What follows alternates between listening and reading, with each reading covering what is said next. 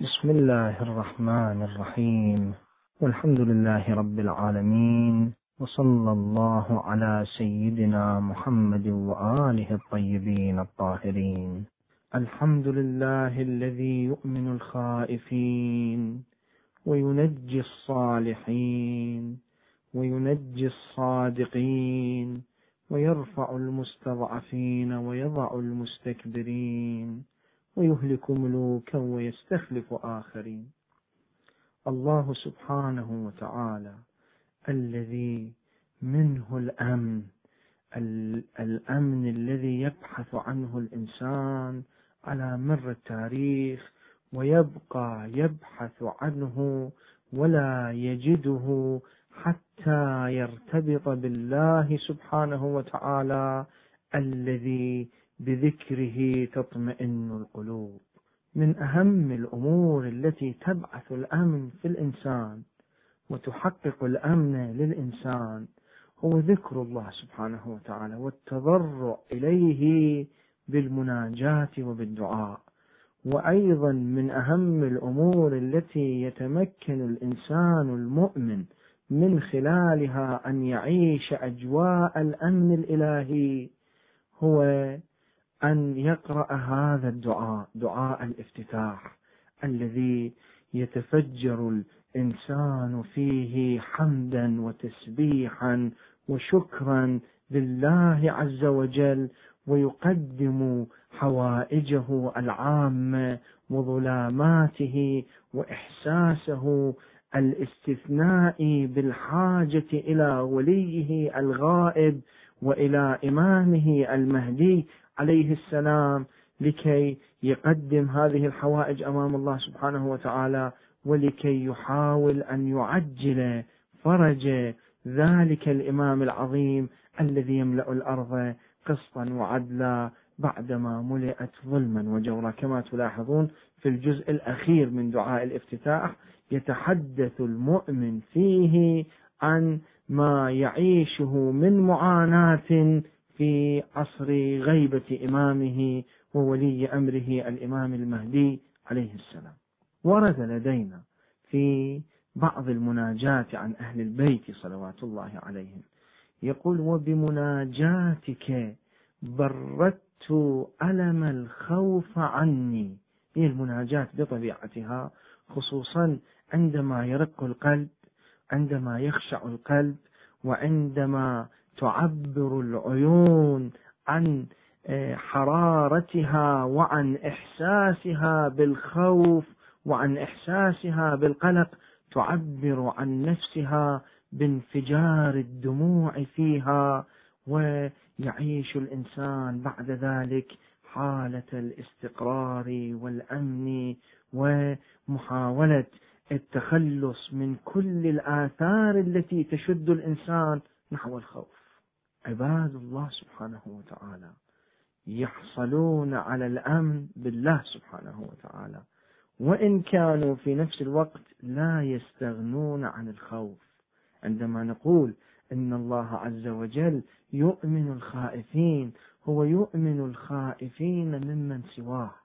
ولكنه في نفس الوقت هو عز وجل يكون مصدر الخوف الأول لعباده المؤمنين. كيف؟ لأن عباده المؤمنين كلما عرفوه أكثر وكلما ازدادوا قربا منه أكثر عاشوا الخوف والخشية منه لدرجة أكبر. إنما يخشى الله من عباده من؟ العلماء. العلماء هم أكثر من يخشى الله. أي علماء؟ هؤلاء العلماء الذين هم عالمون وعارفون بالله سبحانه وتعالى. مناسبات الكلام كما يعبر الفقهاء مناسبات الحكم والموضوع هي التي تشهد بأن المراد من العلماء هنا هم العلماء الذين يعرفون الله سبحانه وتعالى. فمعرفة الله بدرجة أكبر تجعل العبد على حالة من الخوف لكن أي خوف؟ خوف من الله. ولا يقولن أحد. إذا خرجنا من الخوف من العباد. ودخلنا إلى الخوف من الله. إذا ما الفرق؟ الإنسان لم يحصل على الأمن الذي يتمناه لم يحصل على الأمن الذي يريده. وخصوصا إذا أراد البعض أن يعمق هذا الإشكال وأن يعطيه صورة صارخة بدرجة أكبر عندما يقول أن الفقهاء يذكرون في كتبهم العملية ورسائلهم العملية أن الأمن من مكر الله هو من الكبائر. فإذا الإنسان هو لابد أن يعيش حالة خوف. إذا ما الداعي أن الإنسان يحاول بأي شكل من الأشكال أن يتقرب إلى الله سبحانه وتعالى حتى يتخلص من الخوف فيقع في خوف آخر قد يكون أكبر وقد يكون أكثر تأثيرا في النفس. هذا الكلام غير دقيق. لماذا؟ لأن الخوف من الله عز وجل وإن كان هو خوف مؤلم وإن كان هو خوف يمثل بالنسبة إلى شخصية الإنسان المؤمن أشد أو من أشد ما يبعث أو ما يكون آه، يمثل حالة من اللوعة ومن العذاب عند المؤمن هو هذا الذي يعيشه من حالة الخوف من الله سبحانه وتعالى. ولكن هذا العذاب ليس عذاب شقاء ولكن هذا العذاب ليس عذاب بؤس. هذا العذاب هو عذاب يجعل الإنسان يتقدم إلى الأمام وليس عذابا يجعل الإنسان يتقهقر إلى الخلف. الخوف من العباد يجعل الإنسان متقهقرا يجعل الإنسان يهاب الأمور التي يخافها. الخوف من المخلوقات يجعل الإنسان خائفا قلقا من هذه الأمور ويمثل أكبر عائق أو من أكبر العوائق التي تعيق تقدم الإنسان أن يعيش حالة الخوف وحالة القلق. هذا القلق الذي هو مرض العصر. هذا القلق الذي هو سمة العصر الذي نعيشه الآن. هذا عصر المادة وعصر الابتعاد عن الله سبحانه وتعالى. أما الخوف من الله سبحانه وتعالى الخوف من الله سبحانه وتعالى هو في الحقيقة يشد الإنسان إلى الله. لأن هذا الإنسان حينما يقف بين يدي الله ويعيش حالة الخوف من الله ماذا يقول لربه؟ جئتك يا إلهي هاربا منك إليك. الإنسان يهرب من الله لكن إلى من؟ إلى خلق الله. كلا وحاشا. يهرب من الله عز وجل إلى الله عز وجل. حينما يخاف من الله سبحانه وتعالى لا يخاف من ظلم الله فيهرب لكي يتوارى عن أنظار الله. حاشا لله سبحانه وتعالى أن يعزب عن علمه مثقال ذرة في السماء والأرض. الإنسان عندما يهرب من المخلوقات يريد أن يتخلص منها يبتعد عن مدى تأثيرها. أما الإنسان حينما يهرب من الله يتقدم إلى الأمام نحو الله عز وجل لكي يتقرب إلى الله سبحانه وتعالى ولكي يرضي الله سبحانه وتعالى ولكي يحصل على الأمن أي أمن هو أمن المتقين الذين لا خوف عليهم أمن الأولياء الذين لا خوف عليهم ولا هم يحزنون. فإذا هذا الخوف ليس خوفا يجعل الإنسان متقهقرا وإنما هو الخوف الذي يجعل الإنسان يتقدم إلى الأمام. فإذا هو خوف إيجابي. هذا من ناحية الآثار. آثار هذا الخوف. آثار هذا الخوف ليست آثار تعيق حركة الإنسان وإنما آثار تجعل الإنسان يتقدم إلى الأمام. أما من ناحية واقع هذا الخوف وهذا الجانب لعله أهم من ذلك الجانب. واقع الخوف من الله عز وجل. واقع هذا الخوف لا يخاف الإنسان فيه من ظلم الله سبحانه وتعالى. لا يخاف الإنسان فيه من اعتداء من الله سبحانه وتعالى. وما ربك بظلام للعبيد. الله سبحانه وتعالى حينما نخاف منه نخاف من كماله نخاف من عدله نخاف مما نستحقه في جنبه نخاف مما اقترفناه في حقه عز وجل. فاذا هذا الخوف ليس خوفا يعيش الإنسان فيه حالة الإحساس بالشقاء وحالة الإحساس بالانكسار الذي يجعله يحاول أن يتخلص من ذاته وأن ينكفئ على ذاته وإنما هو خوف مشرق بالعدالة وإنما هو خوف مشرق بالإنصاف.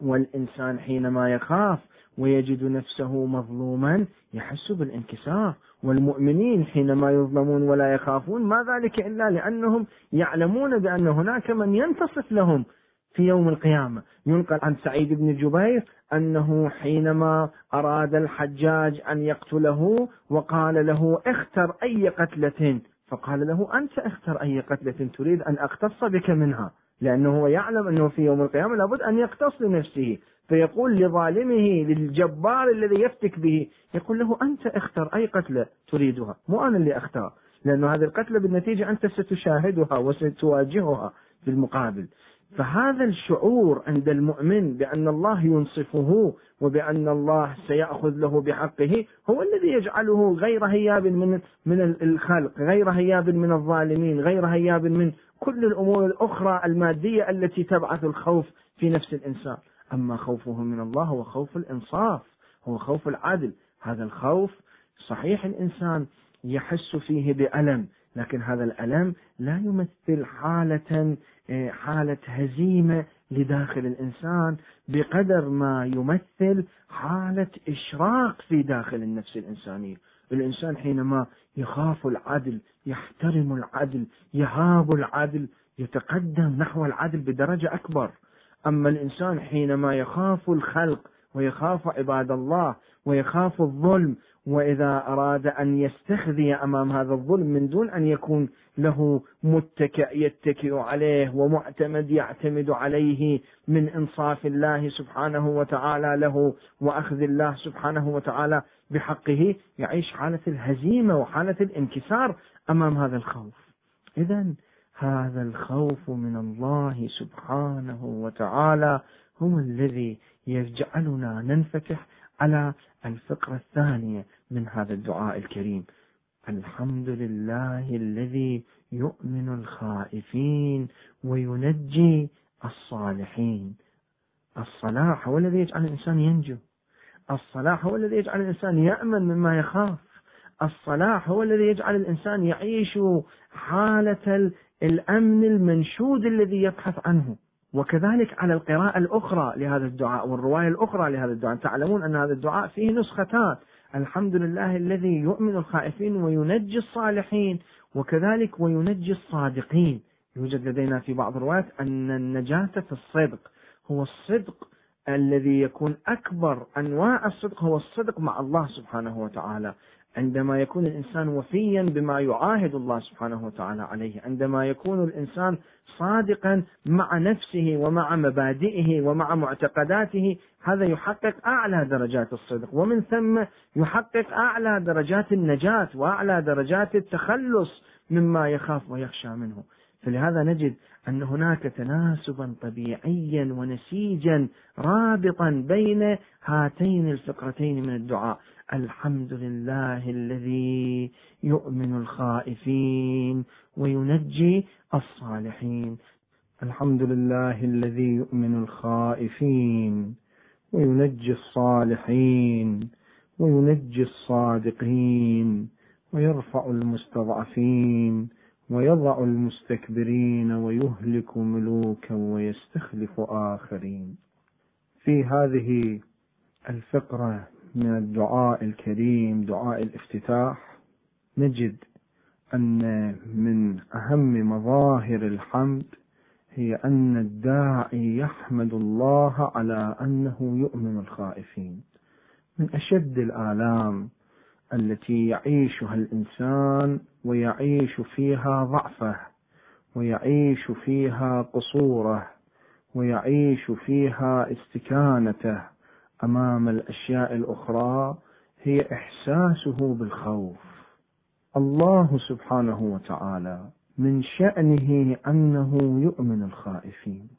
الإنسان يخاف والإنسان حينما ينظر إلى هذه الظواهر الطبيعية ويجد كيف أن بعضها يهدد وجوده والإنسان حينما ينظر إلى ما يرتكبه الظالمون من قمع ومن اضطهاد ومن تجاوز على حرمات الآخرين. والإنسان حينما يرى الموت والإنسان حينما يرى ما بعد الموت تجد أن الخوف يستبد به. كيف يتمكن من أن يؤمن هذا الخوف أو يبرد ذلك الخوف في قلبه؟ الله سبحانه وتعالى به سر الأمن الذي يبحث عنه الإنسان. الإنسان على مر التاريخ لديه حلم دائما يراوده وينشده وهو أن يعيش حالة الأمن مما يخاف. ولكن في بعض الأحيان تجد الإنسان يبحث عن الأمن في الأمور المادية يبحث عن الأمن في مزيد من الاعتداء على الآخرين.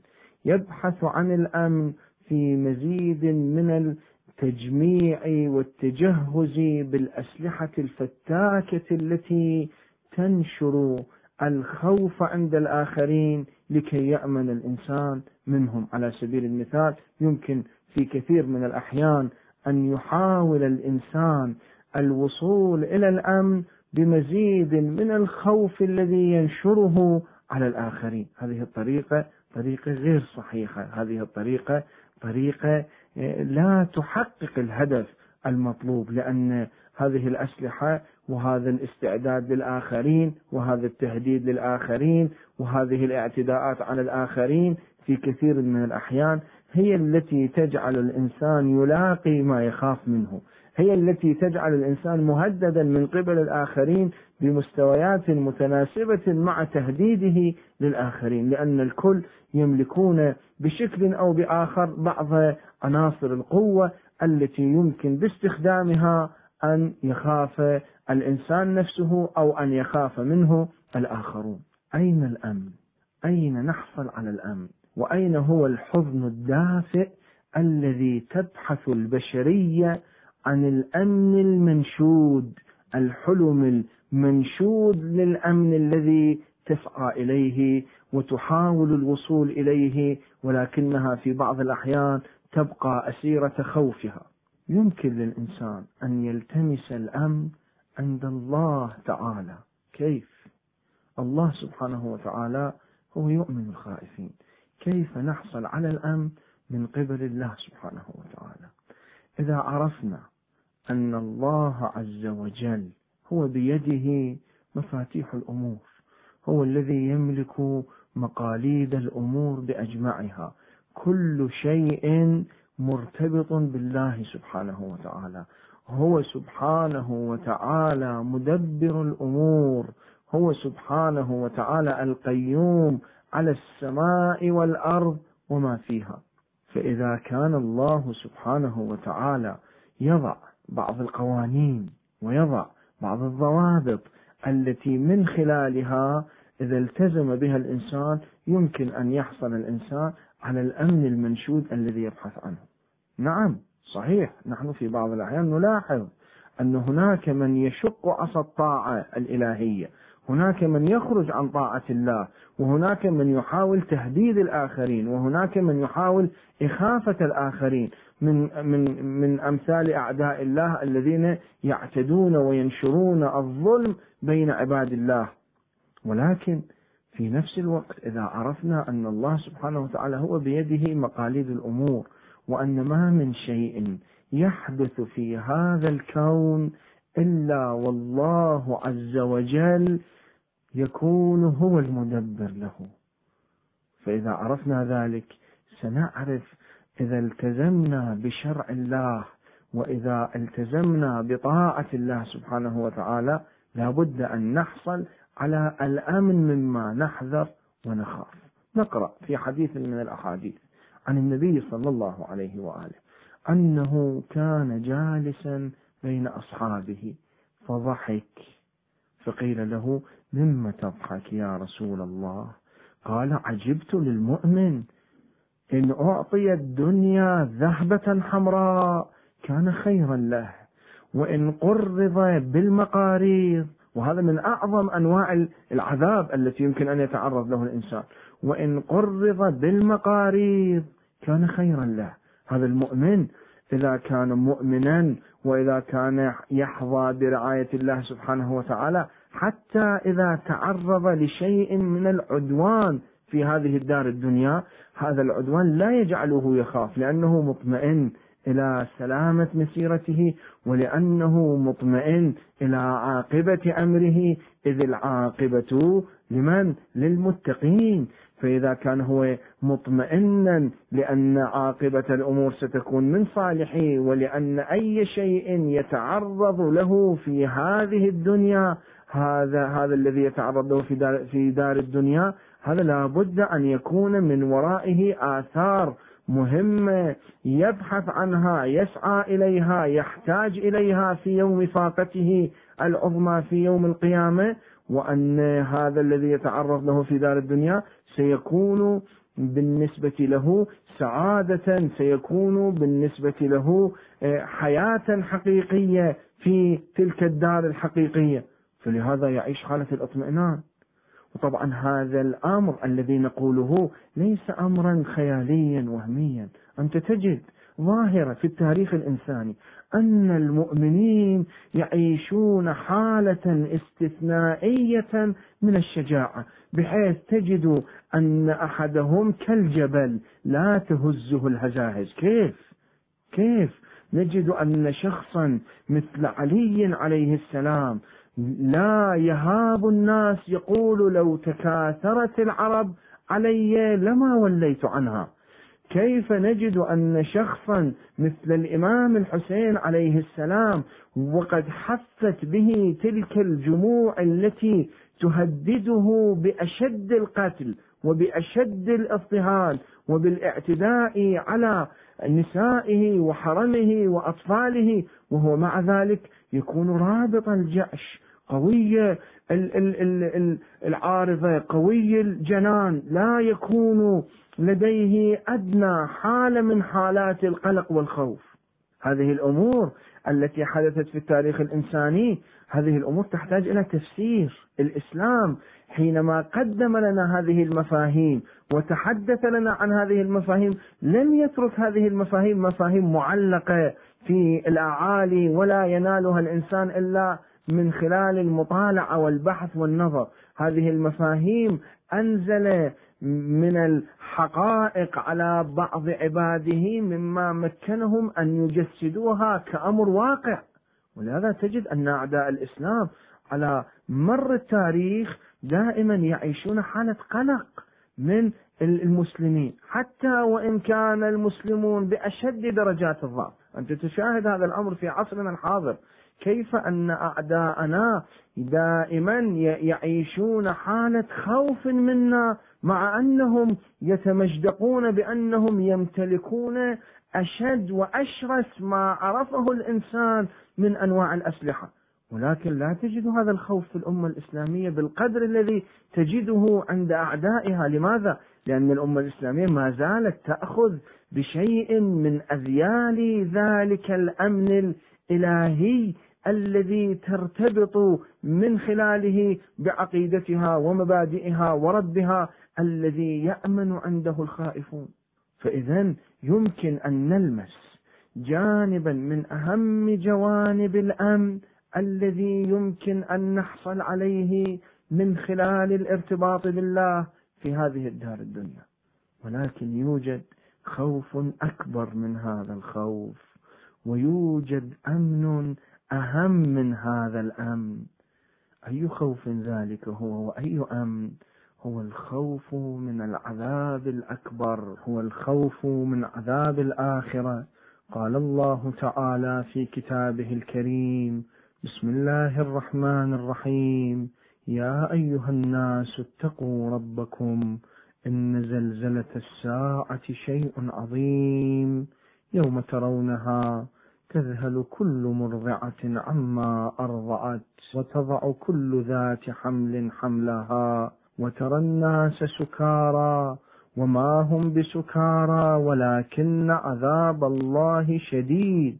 هذا اليوم العظيم يوم الفزع الأكبر. ذلك اليوم هو يوم الخوف وذلك اليوم هو اليوم الأول الذي ينبغي أن يبحث الإنسان فيه عن الأمن وفي ذلك اليوم يتبين لعباد الله الصالحين كيف أن الله عز وجل هو الذي يؤمن الخائفين. ورد لدينا أيضا في القرآن الكريم أيضا الإشارة إلى هذا الأمر أن المؤمنين حينما يدخلون إلى الجنة ويعيشون حالة الأمن دار السلام الدار التي يعيشون فيها الاطمئنان الكامل. قالوا إنا كنا قبل في أهلنا مشفقين فمن علينا ووقانا عذاب السموم. الآيات مختلفة حينما تحكي ذلك المشهد وتشير إلى هذه الحقيقة الإلهية. فإذا لا بد للإنسان أن يتصل بهذا السبب الذي يربط بينه وبين الله سبحانه وتعالى الذي يصل به إلى الأمن. ألا إن أولياء الله لا خوف عليهم ولا هم يحزنون. من هم أولياء الله؟ القرآن الكريم هو يعرفهم يقول إن أولياؤه إلا المتقون. التقوى والاستقامة في طريق الله سبحانه وتعالى هي التي تجعل الإنسان من أولياء الله والتقوى والاستقامة وكون الإنسان من أولياء الله هو الذي يجعله بحالة بحيث لا خوف عليهم ولا هم يحزنون. الحمد لله الذي يؤمن الخائفين وينجي الصالحين وينجي الصادقين ويرفع المستضعفين ويضع المستكبرين ويهلك ملوكا ويستخلف آخرين. الله سبحانه وتعالى الذي منه الأمن الأمن الذي يبحث عنه الإنسان على مر التاريخ ويبقى يبحث عنه ولا يجده حتى يرتبط بالله سبحانه وتعالى الذي بذكره تطمئن القلوب. من أهم الأمور التي تبعث الأمن في الإنسان وتحقق الأمن للإنسان هو ذكر الله سبحانه وتعالى والتضرع إليه بالمناجاة وبالدعاء. وأيضا من أهم الأمور التي يتمكن الإنسان المؤمن من خلالها أن يعيش أجواء الأمن الإلهي هو أن يقرأ هذا الدعاء دعاء الافتتاح الذي يتفجر الإنسان فيه حمدا وتسبيحا وشكرا لله عز وجل ويقدم حوائجه العامة وظلاماته وإحساسه الاستثنائي بالحاجة إلى وليه الغائب وإلى إمامه المهدي عليه السلام لكي يقدم هذه الحوائج أمام الله سبحانه وتعالى ولكي يحاول أن يعجل فرج ذلك الإمام العظيم الذي يملأ الأرض قسطا وعدلا بعدما ملئت ظلما وجورا. كما تلاحظون في الجزء الأخير من دعاء الافتتاح يتحدث المؤمن فيه عن ما يعيشه من معاناة في عصر غيبة إمامه وولي أمره الإمام المهدي عليه السلام. ورد لدينا في بعض المناجات عن أهل البيت صلوات الله عليهم. يقول وبمناجاتك بردت ألم الخوف عني.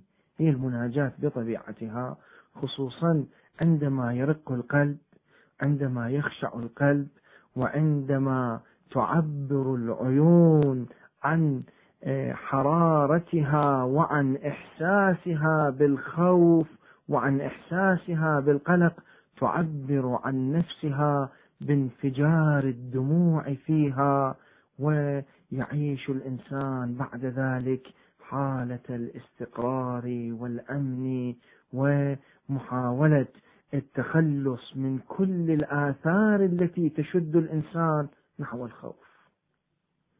عباد الله سبحانه وتعالى يحصلون على الأمن بالله سبحانه وتعالى. وإن كانوا في نفس الوقت لا يستغنون عن الخوف. عندما نقول إن الله عز وجل يؤمن الخائفين هو يؤمن الخائفين ممن سواه ولكنه في نفس الوقت هو عز وجل يكون مصدر الخوف الأول لعباده المؤمنين. كيف؟ لأن عباده المؤمنين كلما عرفوه أكثر وكلما ازدادوا قربا منه أكثر عاشوا الخوف والخشية منه بدرجة أكبر. إنما يخشى الله من عباده من العلماء. العلماء هم أكثر من يخشى الله. أي علماء؟ هؤلاء العلماء الذين هم عالمون وعارفون بالله سبحانه وتعالى. مناسبات الكلام كما يعبر الفقهاء مناسبات الحكم والموضوع هي التي تشهد بأن المراد من العلماء هنا هم العلماء الذين يعرفون الله سبحانه وتعالى. فمعرفة الله بدرجة أكبر تجعل العبد على حالة من الخوف لكن أي خوف؟ خوف من الله.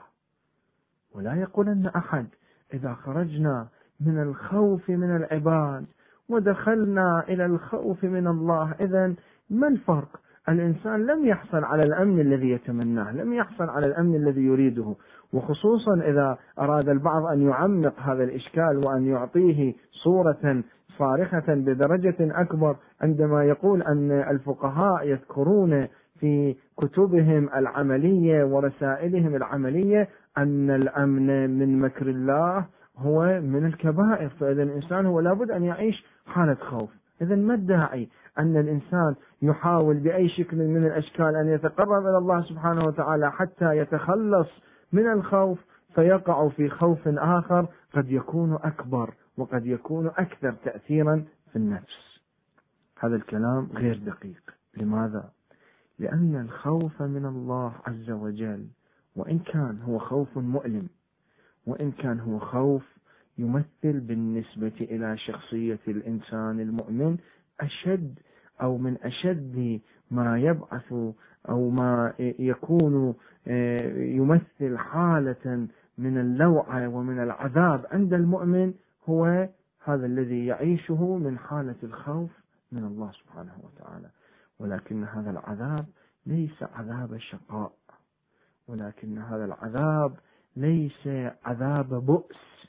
هذا العذاب هو عذاب يجعل الإنسان يتقدم إلى الأمام وليس عذابا يجعل الإنسان يتقهقر إلى الخلف.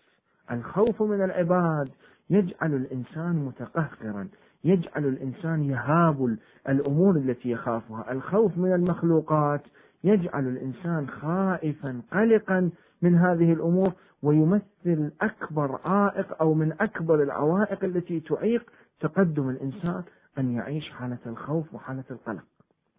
هذا القلق الذي هو مرض العصر. هذا القلق الذي هو سمة العصر الذي نعيشه الآن. هذا عصر المادة وعصر الابتعاد عن الله سبحانه وتعالى. أما الخوف من الله سبحانه وتعالى الخوف من الله سبحانه وتعالى هو في الحقيقة يشد الإنسان إلى الله لأن هذا الإنسان حينما يقف بين يدي الله ويعيش حالة الخوف من الله ماذا يقول لربه؟ جئتك يا إلهي هاربا منك إليك. الإنسان يهرب من الله لكن إلى من؟ إلى خلق الله. كلا وحاشا. يهرب من الله عز وجل إلى الله عز وجل. حينما يخاف من الله سبحانه وتعالى لا يخاف من ظلم الله فيهرب لكي يتوارى عن أنظار الله حاشا لله سبحانه وتعالى أن يعزب عن علمه مثقال ذرة في السماء والأرض. الإنسان عندما يهرب من المخلوقات يريد أن يتخلص منها يبتعد عن مدى تأثيرها. أما الإنسان حينما يهرب من الله يتقدم إلى الأمام نحو الله عز وجل لكي يتقرب إلى الله سبحانه وتعالى ولكي يرضي الله سبحانه وتعالى ولكي يحصل على الأمن. اي امن هو أمن المتقين الذين لا خوف عليهم؟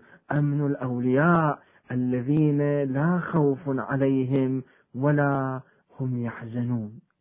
فإذا هذا الخوف ليس خوفا يجعل الإنسان متقهقرا وإنما هو الخوف الذي يجعل الإنسان يتقدم إلى الأمام فإذا هو خوف إيجابي. هذا من ناحية الآثار. آثار هذا الخوف. آثار هذا الخوف ليست آثار تعيق حركة الإنسان وإنما آثار تجعل الإنسان يتقدم إلى الأمام أما من ناحية واقع هذا الخوف وهذا الجانب لعله أهم من ذلك الجانب. واقع الخوف من الله عز وجل. واقع هذا الخوف لا يخاف الإنسان فيه من ظلم الله سبحانه وتعالى. لا يخاف الإنسان فيه من اعتداء من الله سبحانه وتعالى. وما ربك بظلام للعبيد.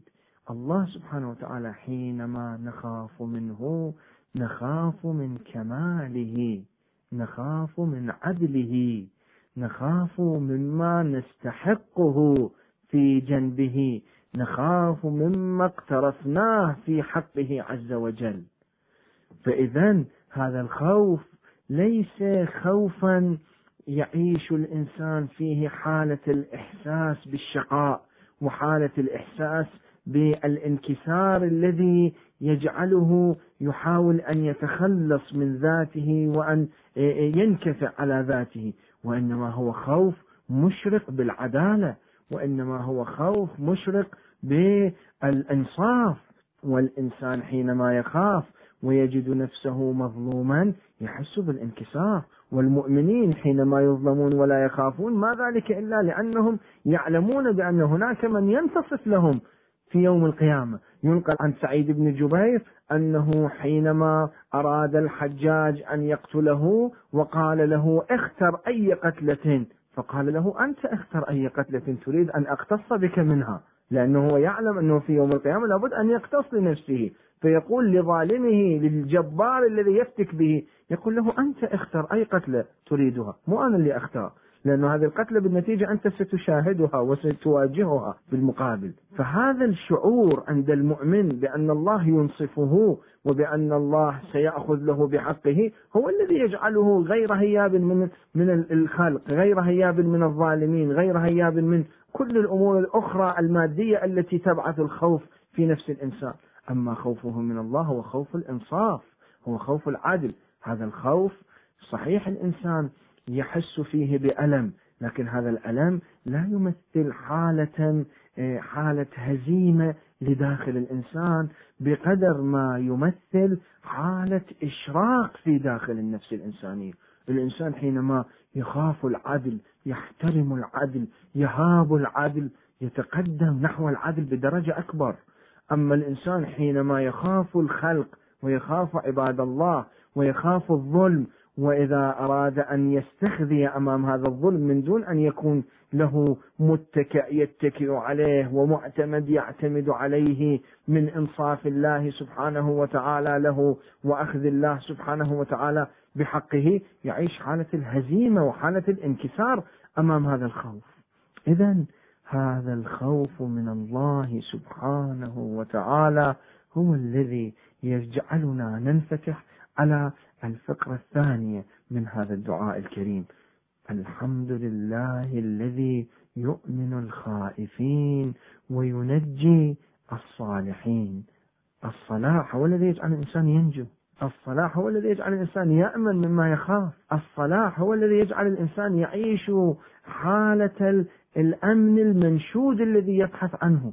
وكذلك على القراءة الأخرى لهذا الدعاء والرواية الأخرى لهذا الدعاء. تعلمون أن هذا الدعاء فيه نسختان. الحمد لله الذي يؤمن الخائفين وينجي الصالحين وكذلك وينجي الصادقين. يوجد لدينا في بعض الروايات أن النجاة في الصدق هو الصدق الذي يكون أكبر أنواع الصدق هو الصدق مع الله سبحانه وتعالى. عندما يكون الإنسان وفيا بما يعاهد الله سبحانه وتعالى عليه عندما يكون الإنسان صادقا مع نفسه ومع مبادئه ومع معتقداته هذا يحقق أعلى درجات الصدق ومن ثم يحقق أعلى درجات النجاة وأعلى درجات التخلص مما يخاف ويخشى منه. فلهذا نجد أن هناك تناسبا طبيعيا ونسيجا رابطا بين هاتين الفقرتين من الدعاء. الحمد لله الذي يؤمن الخائفين وينجي الصالحين. الحمد لله الذي يؤمن الخائفين وينجي الصالحين وينجي الصادقين ويرفع المستضعفين ويضع المستكبرين ويهلك ملوكا ويستخلف آخرين. الله سبحانه وتعالى ذلك الذي يؤمن الخائفين وذلك الذي ينجي الصالحين وذلك الذي هو أيضا ينجي الصادقين. من أهم مظاهر أنه يؤمن الخائفين في هذه الدار الدنيا التي يعيش فيها الخوف والإرهاب يأخذ مأخذه منها. طبعا مع الأسف نحن نلاحظ أن الكثيرين ممن يدعون أنهم يواجهون الإرهاب هم ينشرون الإرهاب بين الناس ولكن بصور شتى. الله عز وجل يرفع المستضعفين. إذا عشت أيها المؤمن أو إذا عاشت الأمة حالة من الاستضعاف أين تجد أمنها؟ هو من أهم وأخطر. ما يقعد بالمستضعفين عن الوصول إلى حقوقهم؟ هو ماذا؟ هو أنهم يعيشون حالة الخوف. الخوف هو العقدة الأولى التي تحول بين المستضعفين وبين ما يريدونه ويحاولونه من تحصيل حقوقهم والخوف هو الوسيلة الأولى التي يتخذها المستكبرون لكي يقهروا بها الأمم ويتربعوا على عروشهم التي تؤسس في كثير من الأحيان على جماجم البشر. إذا أراد الإنسان أن يعرف الله عز وجل وأن يعرف أنه تعالى هو الذي يؤمن الخائفين وهو الذي ينجي الصالحين وهو الذي ينصر عباده المؤمنين. إن تنصروا الله ينصركم ويثبت أقدامكم.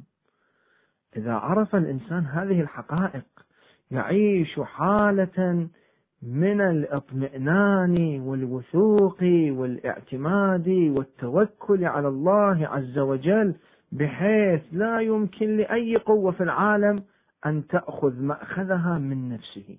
حتى وإن أخذت السيوف مأخذها من الرقاب. لماذا؟ لأن هذا المؤمن لا يخاف هو ينظر إلى الآخرة ينظر إلى النتائج ينظر إلى عواقب الأمور.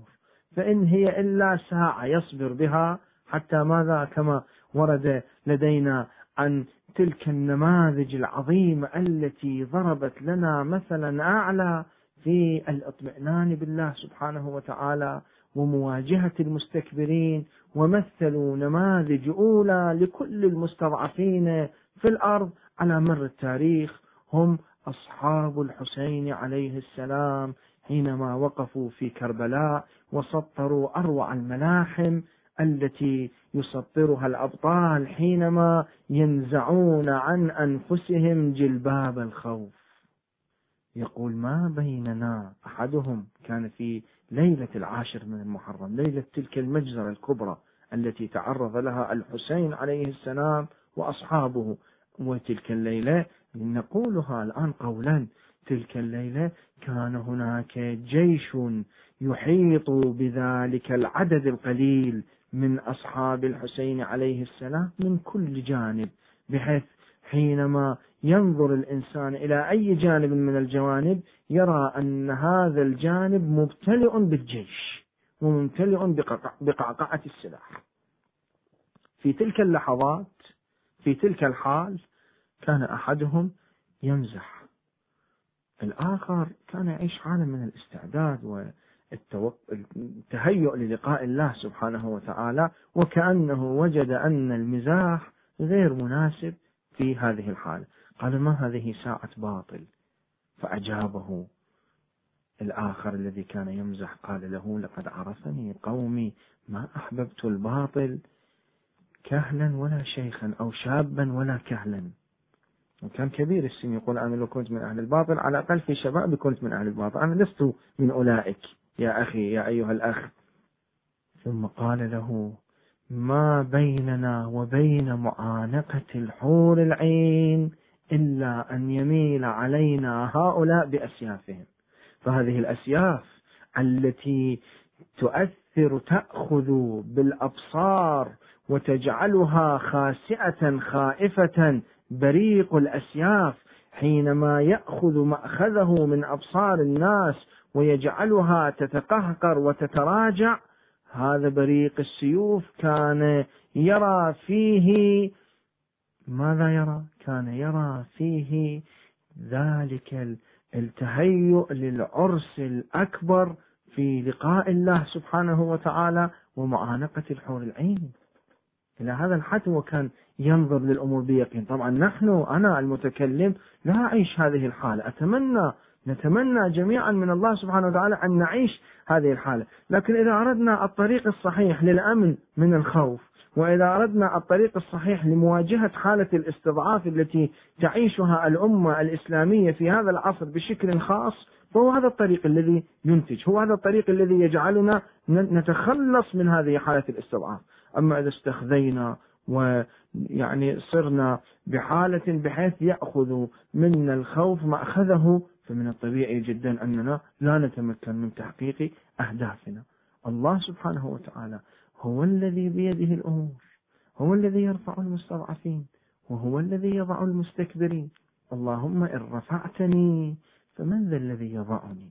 وإن وضعتني والعياذ بالله فمن ذا الذي يرفعني؟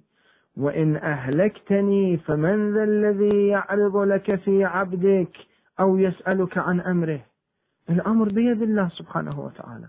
فإذا أخذنا بهذه القوة القوية التي يمكن للإنسان أن يحصل من خلالها على قوة لا يمكن أن يعرفها الآخرون الذين لا يؤمنون بالله. وأنت تجد أنهم في كثير من الأحيان مراكز دراساتهم الاستراتيجية بحوثهم جامعاتهم تحاول في كثير من الأحيان أن تفهم شعوبنا وتجد أنفسها عاجزة عن فهم شعوبنا.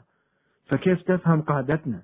هي إذا كانت عاجزة عن أن تفهم شعوبنا هي أعجز عن أن تفهم قادتنا. لماذا؟ لأن شعوبنا حينما تعيش حالة الإسلام وحالة الارتباط بالله سبحانه وتعالى وحالة العشق للشهادة في سبيل الله سبحانه وتعالى يمكن أن تصل إلى درجات من القوة بحيث لا تهاب أحدا. وفي كثير من الأحيان حينما يحجم المؤمنون عن مواجهة أعدائهم ليس ذلك عن ضعف وليس ذلك عن آه، عن عن شعور بالخوف وإنما ذلك لتقدير للمصالح والمفاسد التي يمكن أن تتعرض لها الأمة حينما تدخل معركة لابد أن تكون محسوبة أمورها. حينما نقول إننا لا نخاف لا يعني ذلك أننا نعتدي على الآخرين. حينما نقول إننا لا نخاف لا يعني أننا نريد أن نحول المستضعفين إلى مستكبرين. لاحظوا أيها الأخوة الكرام هذه النقطة لابد أن نأخذها بنظر الاعتبار. نحن لا نريد أن دورة الاستضعاف والاستكبار تتصل مع بعضها البعض. بحيث هذا الشخص الذي كان مستضعفا في يوم ما عندما يهلك الله سبحانه وتعالى المستكبر الذي كان يتسلط عليه هو بالمقابل يتحول إلى حالة الاستكبار ويكون ذلك المستكبر مرة أخرى مستضعفا ثم تنتقل الدورة من جديد. لا المؤمنون لا يريدون ذلك. العارفون بالله لا يريدون ذلك. العارفون بالله شعارهم مع إخوانهم مثلا بين المسلمين. نحن نرعى الحرمات بين المسلمين. حتى وإن كان البعض لا يرعى حرماتنا.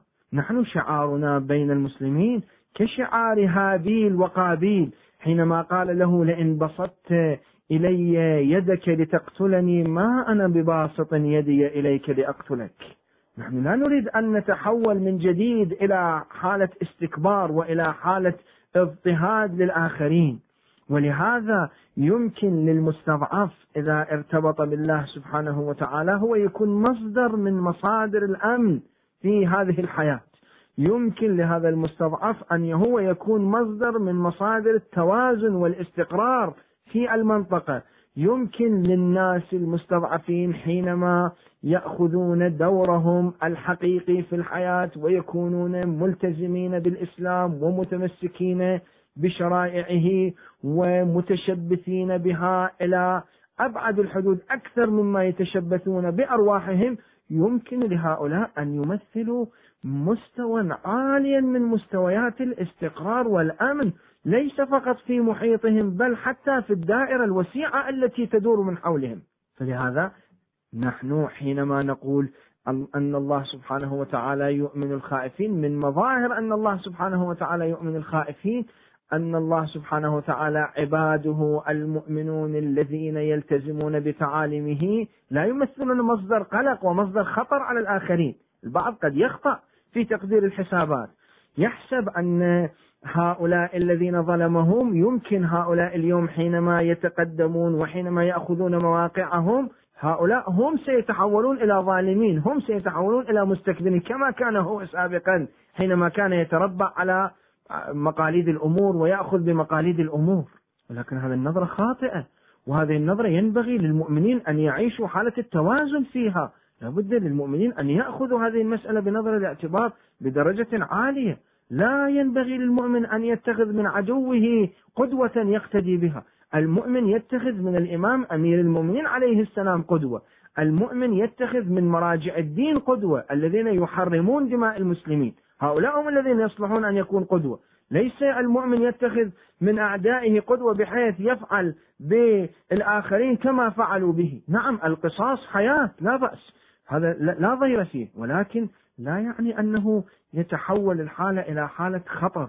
ولهذا نحن نعتقد أن هذا القلق من حركة المستضعفين حينما يريدون أن يستردوا حقوقهم هذا القلق غير مبرر لأن هؤلاء المستضعفين هم الذين عاشوا الظلامات وذاقوا مراراتها لم يتحول الظلم لديهم إلى عقدة بحيث يتحولون إلى مصدر للظلم من جديد. هذا حدث عند اليهود أو عند بعض اليهود حينما تعرضوا إلى الظلامات وتحولوا إلى مصدر للظلم والاستكبار على الآخرين وعلى العالم. أما عند المسلمين المؤمنين خصوصا الذين يرتبطون بتعاليم النبي صلى الله عليه وآله وأهل البيت ويتخذونها منارا لهم في سلوكهم هذا الأمر ما موجود.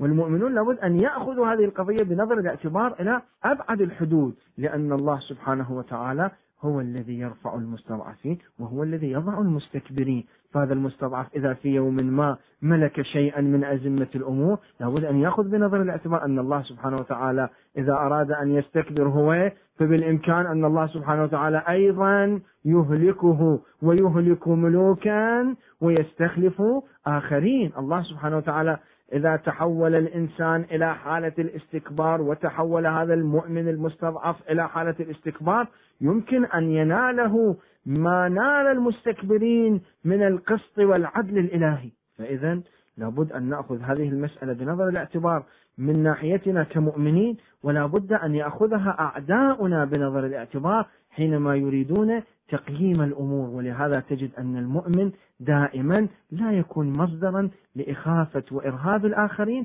على كل التقديرات. نسأل الله سبحانه وتعالى أن ينشر الأمن في ربوع بلاد المسلمين بل في ربوع العالم أجمع إنه هو المولى وهو النصير وهو الذي يؤمن الخائفين. الحمد لله الذي يؤمن الخائفين وينجي الصالحين ويرفع المستضعفين ويضع المستكبرين ويهلك ملوكا ويستخلف آخرين. الله سبحانه وتعالى الذي بيده الأمور والذي هو الذي يرفع المستضعفين هو الذي يضع المستكبرين هو الذي بيده مقاليد الأمور وهو الذي ينبغي أن تتوجه إليه القلوب وهو الذي ينبغي أن يخاف منه وهو الذي ينبغي أن يطمئن إليه. هو سبحانه وتعالى ما دامت بيده الأمور فينبغي أن نتجاهل كل الأمور الأخرى المتفرعة عنه. ما دام إحنا مطمئنين ما دام نحن نعيش اطمئنانا كاملا بأن مقاليد الأمور كلها بيد الله سبحانه وتعالى. فمن الطبيعي جدا أننا نحسب الأمور بالحسابات الإلهية. ننظر إلى ماذا؟ إلى السنن الإلهية. في هذه حركة التاريخ في الحقيقة أهم فاعل فيها الفاعل الحقيقي فيها والمؤثر الحقيقي فيها هو الله سبحانه وتعالى.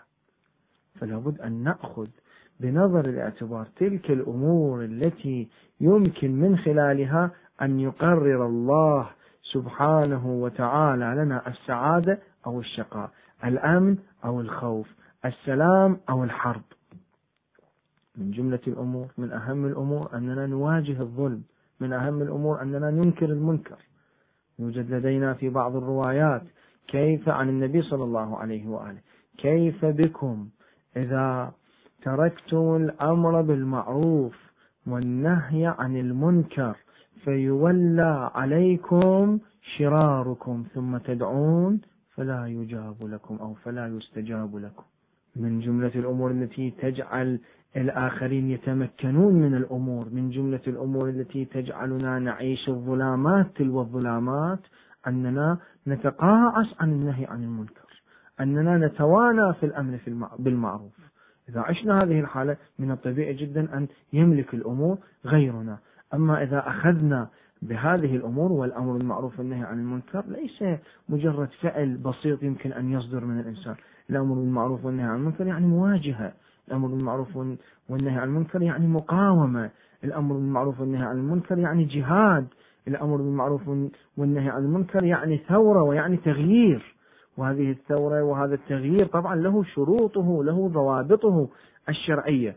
إذا كانت الضوابط غير متوفرة من الطبيعي جدا أنه هذا يسقط عن الإنسان هذا التكليف بل قد يتحول إلى حرام في بعض الأحيان. أنا لا أريد الآن أن أتحدث عن تفاصيل هذه الأمور التي هي خارجة عن صميم بحثنا في شرح هذا الدعاء. ولكن أقول أن هذا الشعور بعظمة الله سبحانه وتعالى وبأن بيده مقاليد الأمور هو هذا الأمر هو الذي يمكن أن يمثل مرتكزا أساسيا في الانطلاق نحو مواجهة الانحرافات في مجتمعاتنا وتغييرها بالاتجاه الذي يصب بالصراط المستقيم صراط الذين أنعمت عليهم غير المغضوب عليهم ولا الضالين.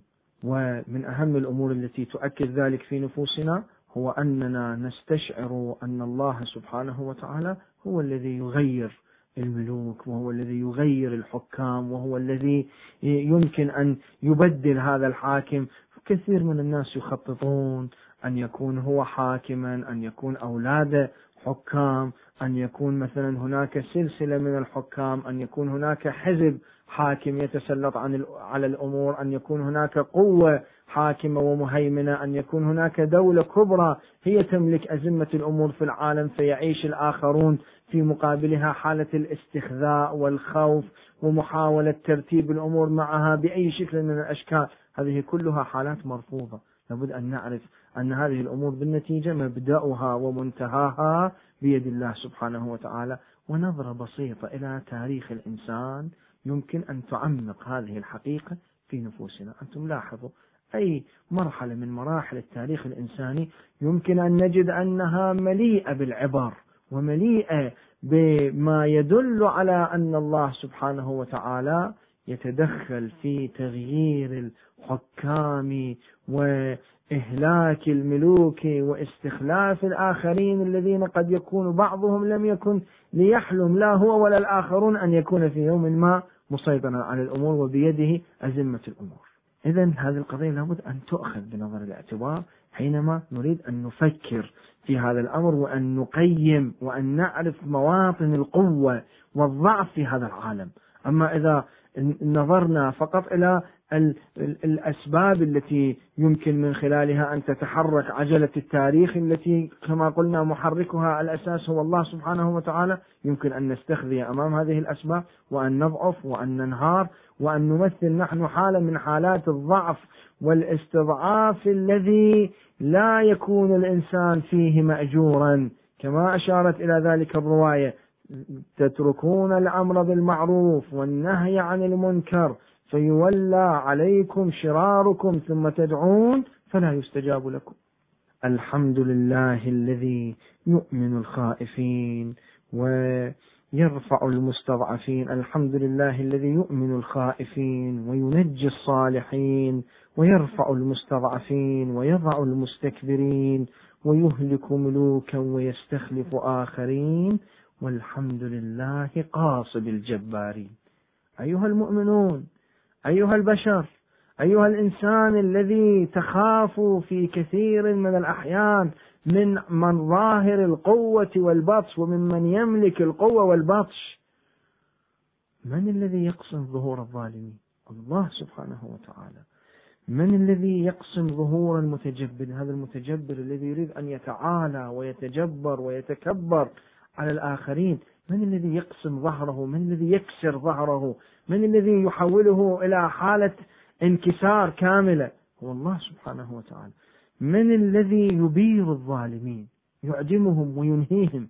هو الله سبحانه وتعالى. الأرض البوار يعني الأرض التي لا يوجد فيها أي زرع. هاي الأرض البوار الله سبحانه وتعالى يبير الظالمين بحيث يحولهم إلى ما يشابه اللا شيء. مدرك الهاربين.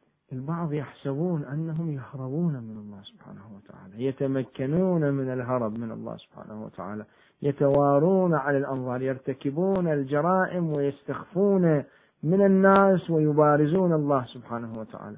الله سبحانه وتعالى لا يفوته فائت هو يدرك الجميع. ولكن في بعض الأحيان نجد أن الله يمهل ولا يهمل. لماذا؟ تتحدث بعض الأدعية الواردة عن أهل البيت. صلوات الله عليهم عن هذه الحقيقة. تقول لماذا الله يمهل ولا يهمل؟ تقول وإنما يعجل من يخاف الفوت. الذي يخشى أن يفوته الهارب يمكن أنه يستعجل قبل أن يفوته هذا الهارب. أما الذي يعلم أن هذا الهارب إلى أين يهرب؟ أين يخرج؟ يخرج من الأرض ومن السماء وكلها ملك لله سبحانه وتعالى. فلهذا بعض الأحيان يؤخرهم ولكن يدركهم لا يفوته فائت في هذه الدنيا. يحسب بعض الناس عندما يستكبرون يتكبرون يبغون يرتكبون الجرائم ويحفرون المقابر الجماعية للناس وللمؤمنين وللصالحين ويقتلون الناس على الهوية ويقتلون الناس على المذهب ويرتكبون ما يرتكبون من جرائم. يحسبون أنهم في يتمكنون من الهروب من الله سبحانه وتعالى. ولكن الله يدركهم الله سبحانه وتعالى مدرك الهاربين. نكال الظالمين. النكال الحقيقي للظالمين.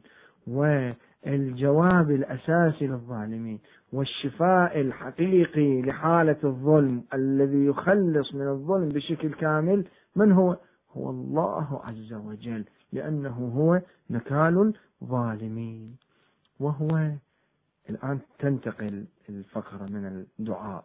من الحديث عن جانب الظالمين وجانب الطغاة وجانب المستكبرين إلى الجانب الآخر تتحدث عن ماذا؟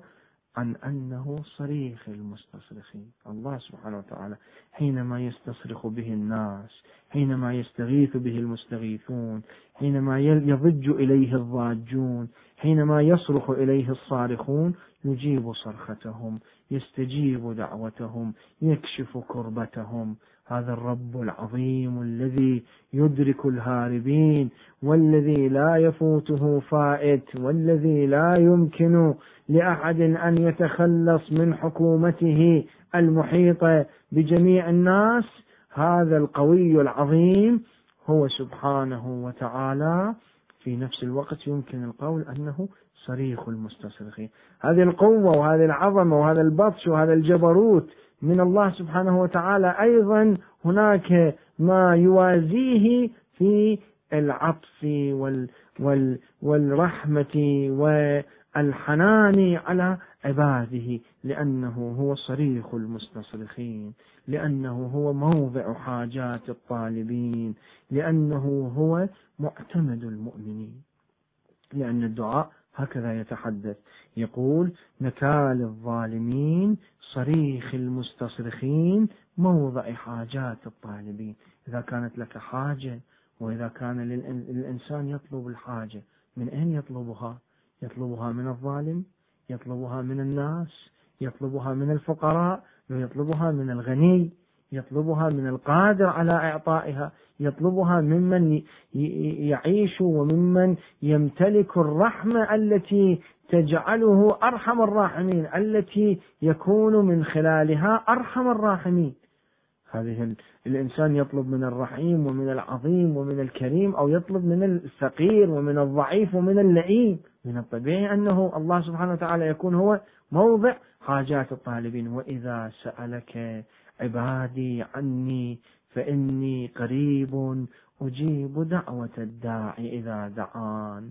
فليستجيبوا لي وليؤمنوا بي لعلهم يرشدون. هذا طريق الرشد الحقيقي هو أننا نؤمن بالله ونستجيب إلى الله سبحانه وتعالى ونعرف من أين نأخذ حاجاتنا.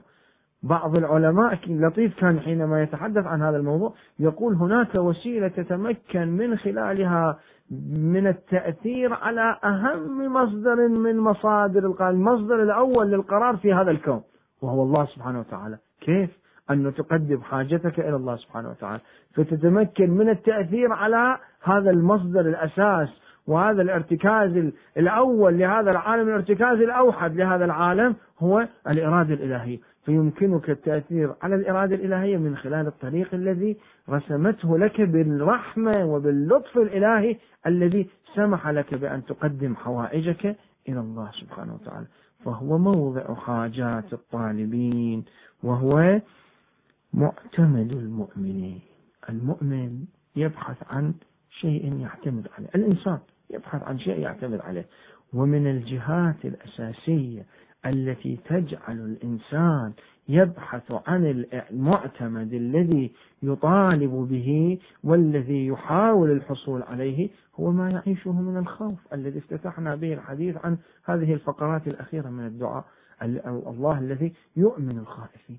المؤمن حينما يبحث عما يعتمد عليه لا يجد معتمدا كالله سبحانه وتعالى. والحمد لله رب العالمين.